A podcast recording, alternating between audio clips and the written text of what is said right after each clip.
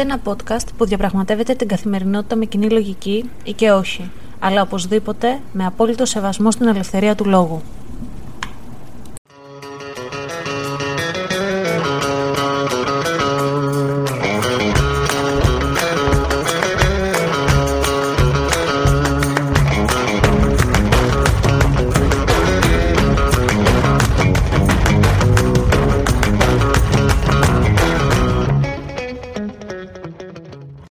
Καλησπέρα σας, είμαι η Αναστασία. Καλώς ήρθατε σε ένα ακόμα επεισόδιο αυτού του podcast, του Common Sense Diary. 2023, χρόνια πολλά, καλή χρονιά. Η νέα χρονιά θα σας φέρει ό,τι υποθείτε, ό,τι στόχους έχετε βάλει. Η νέα χρονιά θα είναι μία από τις καλύτερες χρονιές που έχετε περάσει. Η νέα χρονιά θα πραγματοποιήσει όλα σας τα όνειρα και δεν το εύχομαι, είμαι σίγουρη ότι θα γίνει αυτό. Γενικότερα, κάθε πρωτοχρονιά, εγώ έχω κάποια κολλήματα. Όταν είναι να αλλάξει ο χρόνος, είναι κάποια πράγματα που δεν μ' αρέσουν, είναι κάποια πράγματα που έχω τις προσωπικές μου δυσιδαιμονίες. Μία από αυτές λοιπόν είναι ότι δεν μου αρέσουν καθόλου τα έτη τα οποία είναι μονά. 2021, 2023, 2019, 2017.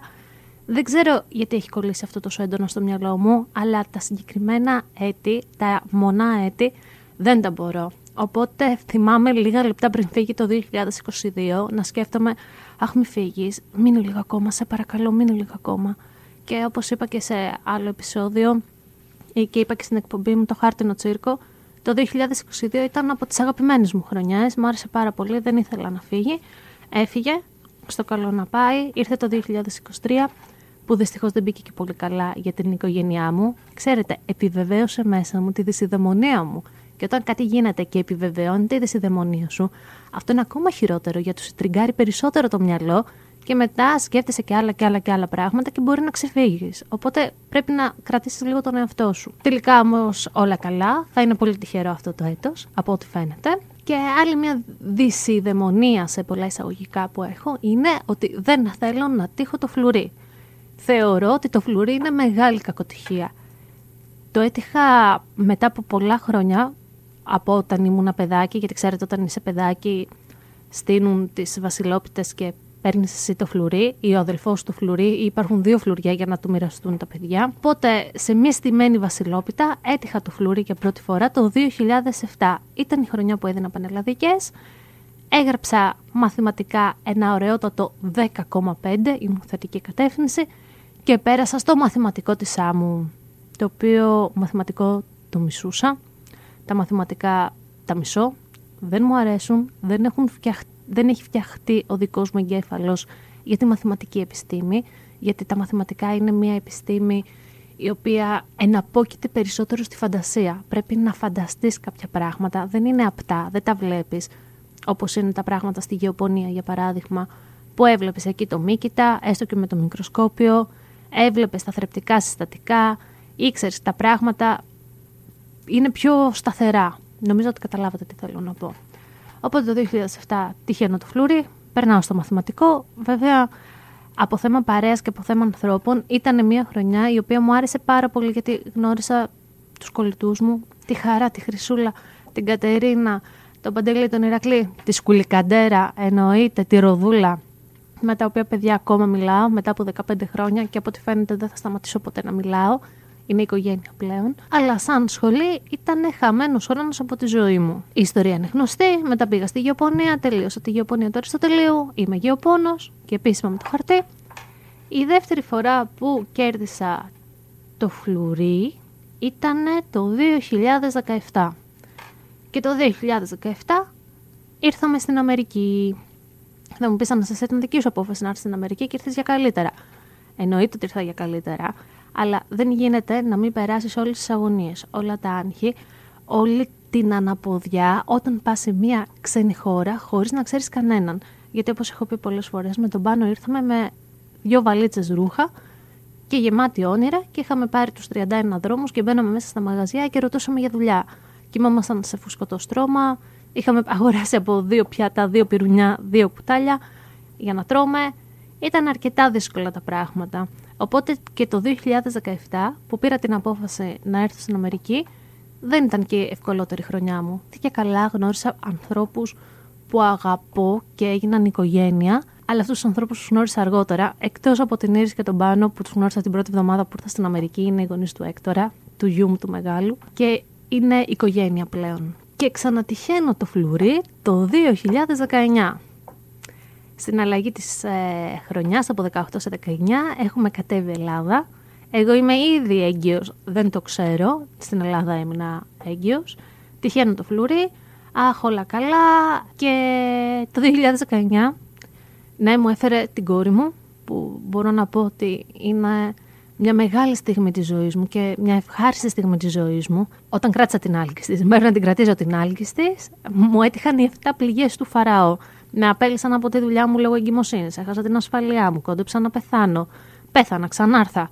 Γίνανε όλα αυτά τα πράγματα. Όλη τη χρονιά πάλευα με ασφάλειες, όλη τη χρονιά πάλευα με δουλειές, όλη τη χρονιά πάλευα με την εγκυμοσύνη. Πέρασα και ένα καλοκαίρι στη Νέα Υόρκη με την κοιλιά τούμπανο γιατί γέννησα 14 Σεπτέμβρη. Γενικότερα δεν ήταν καλή χρονιά. Και κάθε χρόνο λοιπόν, επειδή το έχω βάλει όλο αυτό στο μυαλό μου και έχει γιγαντωθεί, παρακαλώ να μην τύχω το φλουρί. Ευτυχώς η Άλκη τη μεγάλωσε και καταλαβαίνει πλέον τι είναι το φλουρί, οπότε στείλουμε τις Βασιλόπιτε για να το τυχαίνει αυτή.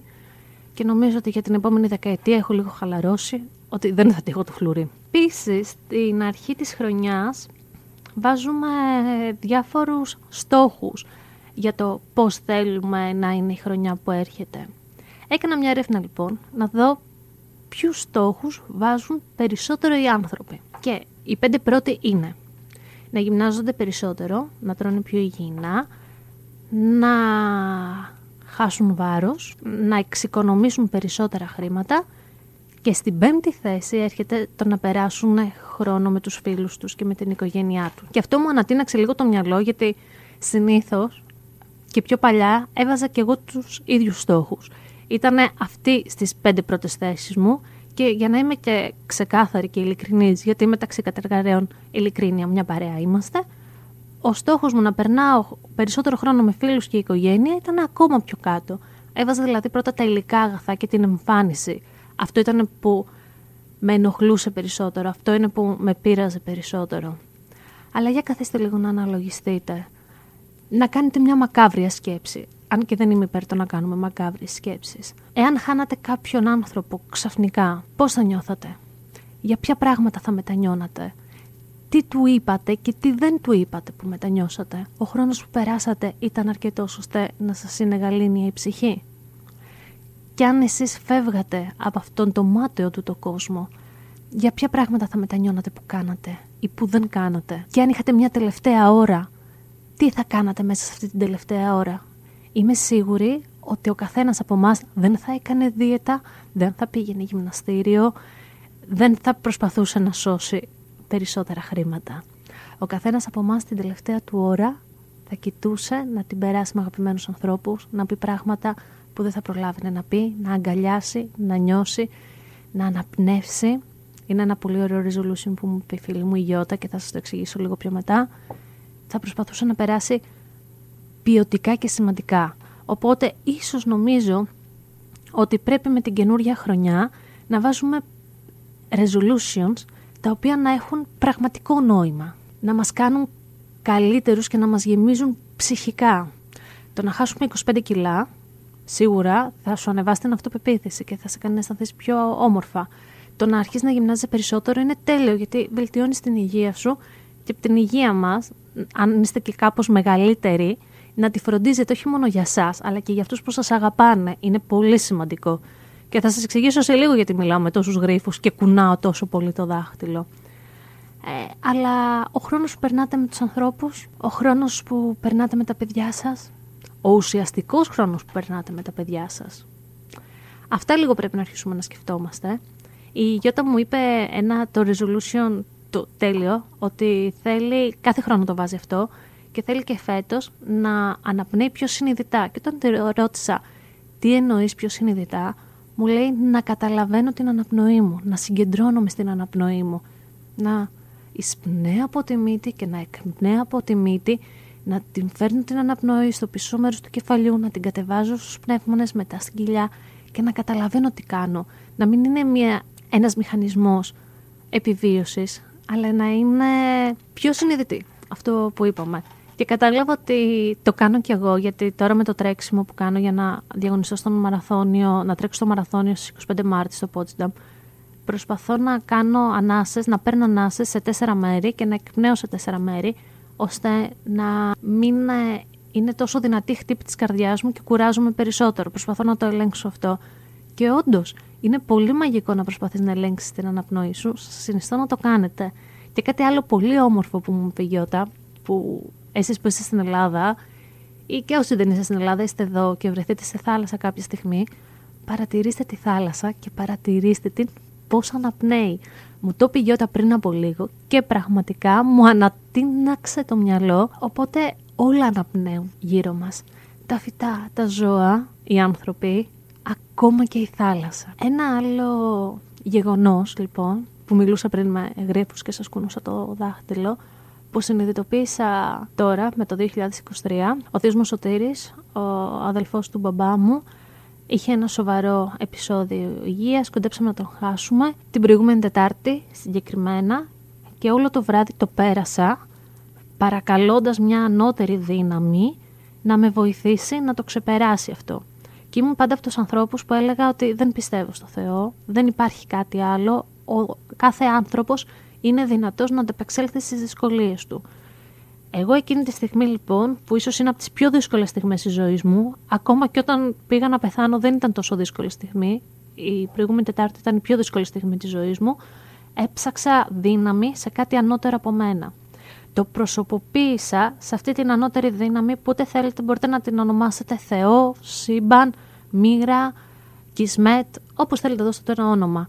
Εγώ εκείνη τη στιγμή απευθυνόμουν σε κάτι μεγαλύτερο και έλεγα σε παρακαλώ μην μου το πάρεις. Και αυτό με έκανε να συνειδητοποιήσω πόσο σημαντικό είναι να σεβόμαστε την πίστη των άλλων.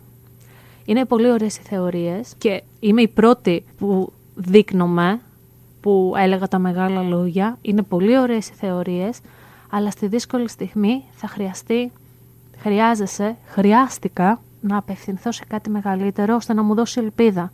Γιατί όταν χάνεις την ελπίδα σου και όταν ο κόσμος σου μαυρίζει γύρω, μακάρι να μπορούσα να το βρω μέσα μου. Αλλά δεν κατάφερα να το βρω μέσα μου. Προσπάθησα να γατζωθώ από κάτι μεγαλύτερο. Κάπου εδώ φτάνουμε στο τέλος του σημερινού επεισοδίου. Θα ήθελα πάρα πολύ να μάθω για τα δικά σας New Year's Resolution. Τι έχετε βάλει ως στόχο. Και τώρα συνειδητοποιώ ότι εγώ δεν σας είπα το δικό μου πέρα από το ότι θέλω να τρέξω το μαραθώνιο γιατί είναι μια πρόκληση της Αναστασίας απέναντι στην Αναστασία. Πέρα από το γεγονός ότι με έχει βάλει στη διαδικασία το τρέξιμο, να σκέφτομαι διάφορα πράγματα, να μένω περισσότερο χρόνο με μένα, να ακούω τις σκέψεις μου, γιατί πολλές φορές αποφεύγω να ακούω τις σκέψεις μου και προσπαθώ να απασχολούμαι με διάφορα άλλα πράγματα για να τις σταματάω και είναι πολύ καλό πέρα από τη σωματική και για την ψυχική μου υγεία. Αυτό που θέλω να κάνω το 2023 είναι να μάθω να ακούω τους άλλους καλύτερα. Να ανοίξω τα αυτιά μου και να μην περιμένω να απαντήσω σε αυτό που μου λένε, αλλά να περιμένω να καταλάβω αυτό που μου λένε. Ελπίζω να τα καταφέρω γιατί είναι ένα στοιχείο του χαρακτήρα μου το οποίο μου δημιουργεί strangles, που λένε και στο χωριό μου. Α, οπότε να είναι το New Year's Resolution. Λοιπόν, φτάνοντας τώρα στο τέλος μας. Πω, πω, ακούστηκε πολύ μακάβριο αυτό. Όχι, Θεέ μου. Φτάνοντας λοιπόν στο τέλος της ε, εκπομπής αυτής. Ούτε. Αυτό το λέω στο χάρτινο τσέρκα Αναστασία, συγκεντρώσου. Φτάνοντας λοιπόν στο τέλος αυτού του επεισοδίου, θα περιμένω τα σχόλιά σας, τα μηνύματά σας, να μου πείτε εσάς πώς σας βρήκε η πρωτοχρονιά, τι στόχους έχετε βάλει για το 2023, ποιες ήταν οι αγαπημένες σας χρονιές, αν έχετε κι εσείς κάποιες δυσιδαιμονίες όπως έχω εγώ με το φλουρί και με τα μονά έτη, ας υπάρχει και άλλος κόσμος, ας μην είμαι η μόνη weirdo ανάμεσά μας, η μόνη παράξενη. Και μέχρι την επόμενη Παρασκευή, γεια σας! Αυτό το podcast βγαίνει κάθε Παρασκευή στις 7 η ώρα το απόγευμα, ώρα Αμερικής και μπορείτε να το βρείτε στο Spotify, Apple Podcasts ή Google Podcasts. Μπορείτε να μας ακολουθήσετε και στο λογαριασμό μας στο Instagram common κάτω παύλα sense κάτω παύλα diary όπου περιμένουμε τις απόψεις σας αρκεί να γίνονται με σεβασμό και να έχουν επιχειρήματα.